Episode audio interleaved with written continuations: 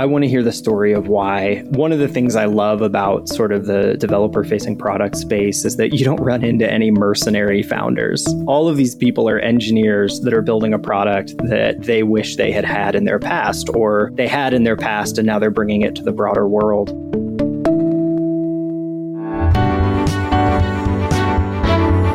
You are listening to the Sure Shot Entrepreneur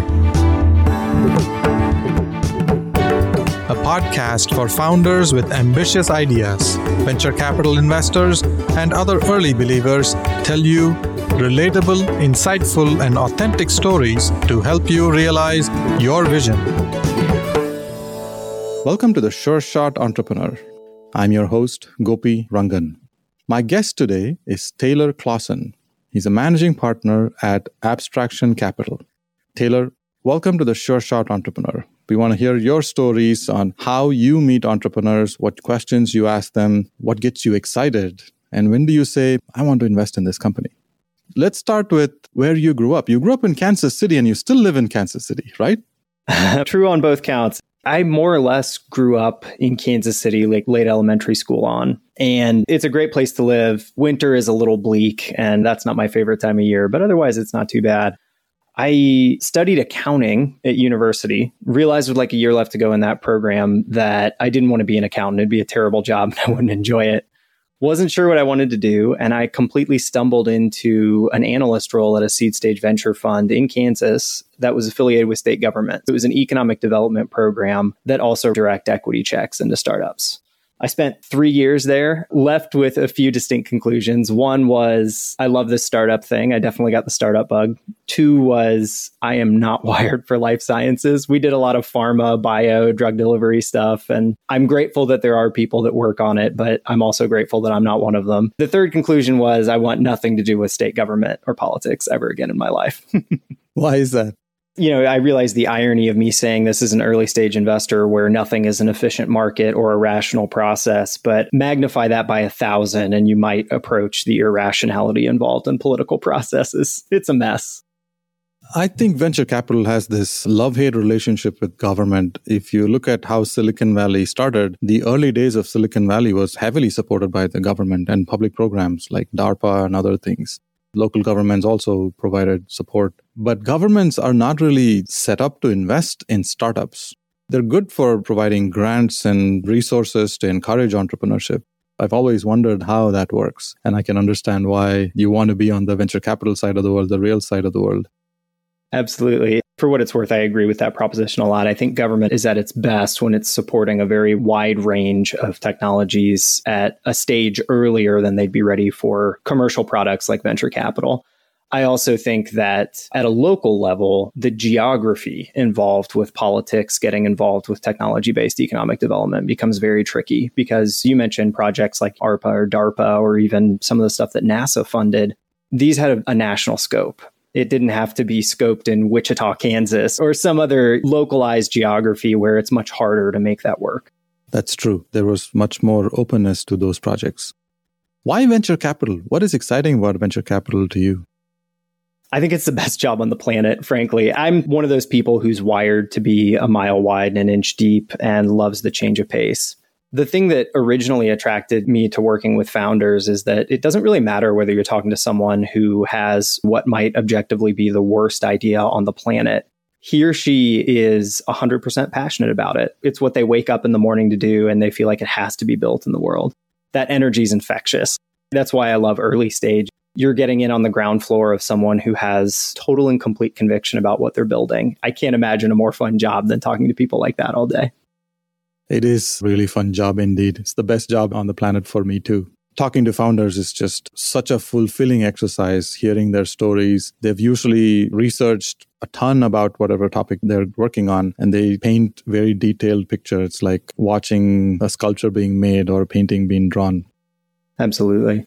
When you and I were speaking earlier, you mentioned that you think people relate to stories. I actually never want a founder to walk me through a pitch deck. I think pitch decks are an artifact of the past and are not a productive way to learn about people or a business. At early stage, frankly, I care way more about the people than what's on the pitch deck. I always want to know what's the story? How did we get to now? What makes you excited about this? What makes you tick? And that's usually the starting point for building conviction. That's very interesting. In the world where pitch decks galore, you don't really care about pitch decks. Tell me more. Like, how do you get to know entrepreneurs? What happens in the first meeting? Can you give an example of one of your interactions? Yeah, of course. I should also caveat if someone has made a deck, I would love to see it, preferably beforehand. I'll do my best to read it first. But usually the reason for that is because I want to see how they articulate their ideas, not because it's going to help me form conviction or a lack thereof about it. One of my earliest investments was a company called Buff, BUF, based out of Toronto. They're an API management platform for protocol buffers and gRPC. And the founder there is Peter. He's remarkable. It was one of those where I want to understand, in this case, why this. It's a relatively obscure part of the infrastructure stack it's not very well known outside of technical circles. Why did it have to be this? This is your life's work. Why have you devoted yourself to this? Just seeing the energy and excitement and a strong form view of what was wrong in the world of software development and why it needed to change and why this was the right way to change it. It's so much easier to build conviction doing that than it is to make a spreadsheet together. It is indeed. Can you give an example of one of your portfolio companies? How did you meet the founder? What happened in that first meeting? Yeah, of course. I'll give you another one of my earlier portfolio companies, a company called Freshpaint. They're out of San Francisco. The company is fundamentally very similar to something like Segment. They're a customer data platform for event based analytics. In this particular case, Freshpaint has two relatively unique value propositions. One of them is that you don't actually have to write integration code to implement their product. It can be done visually by a product or marketing person. And then the other sort of competitive distinction they have is they're one of the only HIPAA compliant CDPs. This was an interesting one. I had been working on a personal project recently. I taught myself how to code over a decade ago, and there's a ceiling on that. You'd never hire me as an engineer. I'm sloppy and incompetent, but if you give me long enough, I can hack it together. That was actually part of the genesis for starting this fund, as I frankly just fell in love with the space. But I had recently built a personal project just for fun and had implemented Segment, which was a de facto leader in the space for event based analytics. I was blown away by what you could get out of it, but I was equally horrified at how much time it took to write the integration code and maintain it. I mean, if you make a small change, you may have to update it. So engineering teams at scale may spend a significant portion of their time, which is very precious, just to keep the analytics flowing to the product people. I saw Freshpaint launch on Hacker News and was immediately enamored of what they're doing. Reached out to the founders cold and said, Hey, I actually just implemented Segment on a personal project and I really relate to what you're doing. Could we chat? And then very quickly afterwards, I built conviction that they were right horse to back in that race. It's very interesting. The conversation was more real and it was not about a structured process of going through the slide deck. I want to ask you more questions about startups and what happens in those conversations, but we went too deep too quickly. Can you talk about abstraction capital? What is abstraction capital? How is it different from other VC firms? I understand you invest in B2B companies. Are there any specific areas that excite you? Yeah, actually, I would say it's a really narrow focus. And as I mentioned, I taught myself how to code, and that was actually what informed this fund. The more I got to know the software development process and everything that goes on when you're building and deploying an application, I completely fell in love with hacker culture and with developer facing products in general. Over time, that just became the thing that was keeping me awake at night. And I desperately wanted to do deals in that space. I was investing out of a family office before that. I helped them with their venture investments, and we didn't cover this space. This was sort of just my side thing that I was building conviction about. The thesis for abstraction is pretty simple. It doesn't really matter whether you're Google and Facebook or whether you're Home Depot and Coca Cola one of the most important assets your company has that doesn't appear anywhere on the balance sheet is software development. It's the engineers and technical talent you have. And that may not be your end product, but it's an axis you have to compete on. There are not enough developers on the planet. There are never going to be. The need is only growing. The importance of software is only growing. And the surface area of knowledge required to build, deploy, and maintain good software has gotten so big that I think this is just a tremendous market. So, with that in mind, I launched Abstraction. So, Abstraction is a $13 million pre seed and seed fund focused specifically on developer facing tech. The buzzwords we'd slap on that would be dev tools, DevOps, cloud infrastructure, low code, that sort of thing. Very interesting. Enterprise infrastructure. That's the real tech ecosystem. What stages do you invest? You mentioned pre seed and seed. What does that really mean? I was hoping you would tell me what that means. You know, it's funny. I actually like to really dimension it by round size. I say that my sweet spot is really a round size under about three or three and a half million. I'm not based in the Bay Area. I realize that might be a pre seed round in the Bay Area, but I tend to do rounds that are ranging between 750K and three and a half million. The other thing I realized very quickly is that I don't want to have a focus on the Bay Area. I'm in Kansas City, so getting there early can be problematic. Today, I have 22 portfolio companies. About a third of those are in the Bay Area, and the rest are immensely distributed. I mean, everywhere over North America, Europe, India, it's all over the place. I came to the conclusion that, particularly relating to local technical founders here in Kansas City, if you're outside of New York, Boston, or the Bay Area, maybe Seattle, finding an investor who really resonates with you as a technical founder with a very technical product is very difficult. So I'm pretty well positioned to connect with founders outside of those major areas. I like Bay Area deals just fine. It's just not really my focus. I've always argued that Bangalore is closer to San Francisco than Sacramento is. Because it's a lot easier to connect with people of the same industry building similar things. I totally relate to what you're saying. If you focus on B2B software and developer tools, it's a lot easy for you to connect with someone in Sao Paulo building this in Brazil. And it doesn't matter that you are in Kansas City. You don't need to be in Brazil. You'll speak the same language. I can see that it's actually working for you at abstraction. Yeah, I think it is. I always say I don't really care where the founders are sitting as long as there's a Delaware C Corp attached to it. And I think that's actually interesting because developers are kind of like the OG online community dating back to the pre commercial internet. They're used to relating to people online and asynchronously. So it's not really a huge impediment being located in the Midwest or located somewhere else. So, what's your advice to founders? What's the best way for them to have an effective meeting with you, especially in the first one or two meetings?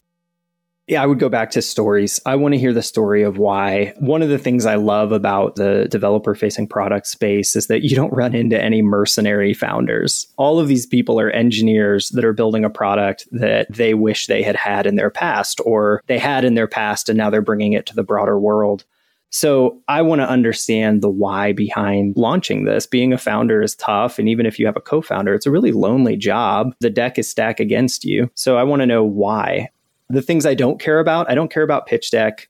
I don't care about TAM. I think asking a pre seed company what their TAM is is a complete waste of time. Nobody knows. They don't know. I don't know. We just have to get conviction that they're at a valuable part of the stack that can create and extract value from customers. The other thing I would say is that I do want founders to understand. I'm hesitant to use the word competition because in many cases there may not be a direct one to one competitor, but I want them to understand their place in the market. Where do they sit in the value chain? What are the adjacent points where people might be complementary or could expand to be competitive? Where do they sit such that they can give themselves a structural advantage to win customers in a way that incumbents can't? This is very interesting. You don't care about TAM, you don't care about slide deck, you care about stories. And the stories from key founders or building things really resonates with you. That's right. I don't have any Harvard or Stanford MBAs in my portfolio. And frankly, I would say I'm unlikely to. These founders relate well to other engineers, and those are their customers. And I think that's a good thing. I do believe that one of the interesting things about developer facing products in general, and this is particularly true of open source companies, there are a lot of products that are built that can create value for their users, but are not able to build a commercial product. So, one of the things I do care about is not necessarily TAM or competitive set or something like that, but I do care about how do we build conviction that this layer of the value chain, which may sound like a tiny, small, thin sliver, can actually extract value and that the number of people people interested in it is growing or becoming important, or we're building something entirely new there. Yeah, the first sniff of possibility of revenue. Pedigree doesn't matter, but this is more important. How long does it take for you to go from first meeting, get an introduction to the point where you say, Yeah, I want to invest in this company? Yeah, good question. I should probably caveat this with I don't lead the majority of rounds I'm in. I do lead some of the pre seed rounds. Typically, if I'm leading, I would say it takes between two and three weeks. If I have that much time, I can move faster than that. If I'm sort of running a process where the round is coming together either as a syndicated party round or there's already a lead, or maybe even if there's not a lead, I don't require there to be a lead for me to commit early. I would say usually seven to 10 days is probably the sweet spot. Seven to 10 days is quite fast indeed. It's very fast. I will also say this is another luxury of investing in a very small space between understanding the dynamics of the market and having a network of people that I can go to to help with diligence. It's not hard to get up to speed quickly. And I'm investing in technical founders that usually, not every time, but usually have already built an MVP of this product, either currently or in a prior role. And so the question is not, am I taking technical risk? It's more, am I taking market and execution risk? And that's usually the risk I'm comfortable taking. What's the most common reason for you to say no? I bet that you say a lot of no's for every yes. yeah, unfortunately, I think as investors, we always say no. I'd say the most common reason I say no is what I touched on earlier that I have a hard time believing that a certain part of the value chain or layer in the stack will be able to extract meaningful value from its customers. Even if I take it on faith that given part of the stack is valuable and growing, if I have reservations that a particular product will be able to actually monetize in the face of adjacent products that creep into their scope, as a concrete example, I've looked at a lot of companies that are in the software testing space, and I have yet to say yes to one. It's not because I dislike the space or don't think compelling products can be built there. I think that there's just a lot of pressure in that value chain from free open source products at one end and the big CI platforms like Circle or GitLab and GitHub adding complementary pieces to their existing products that make it a really difficult space to build an enduring company. So when you say no, is it a permanent no for that company? Or is there a chance that they can come back and tell you a more refined story? There's always a chance. I've definitely had companies where I passed on them and they came back and it ended up working out well. But I would say it doesn't happen that often. I'm sure you relate to this as a GP, Gopi. Managing our time is the toughest part and overcoming the inertia of having said no already. It's a heavy lift. I do think that if I give a founder feedback and he or she comes back and says, Hey, I thought about this and here's how I feel about it, that door is always open. I have also had companies where I was on the fence. I had conviction about some pieces and not other pieces. The founders told me, well, this is what I'm going to go do over the next six months. They send me regular updates and they call their shot and they execute exactly against the plan they said they were going to as an investor watching from a distance, that's really compelling. So those can absolutely end up turning into yeses.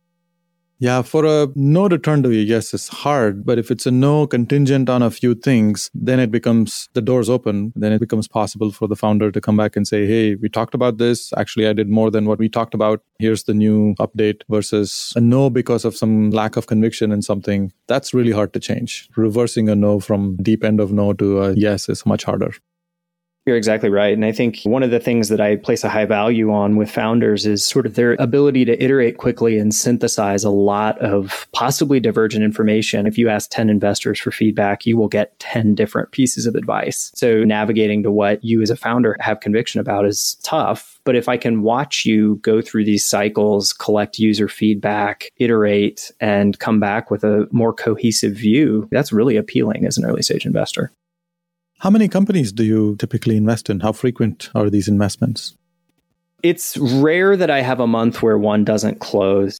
I have a relatively large portfolio size for my fund size. I want to plan on between 35 and 40 companies. Typically, these are small non lead checks, so it's not incredibly difficult to move quickly over the past few months, I'm overweight by volume and underweight by dollars deployment right now. So I've been slowing my pace a tiny bit just to write larger checks, but it still happens about a deal a month. A deal a month. I'm sure you're quite busy with that pace. There's always something.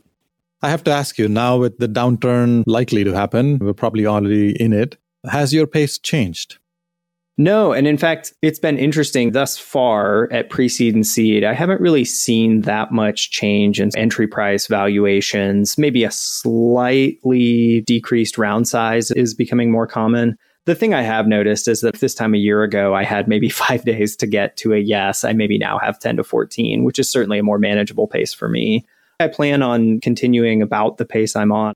When I was starting the fund, I wanted a relatively long deployment period, particularly for a fund of this size, just so that I could get some time diversity if that happens. So, in some sense, even though I'm not rooting for the markets to have this turmoil, this is not out of scope for what I had planned.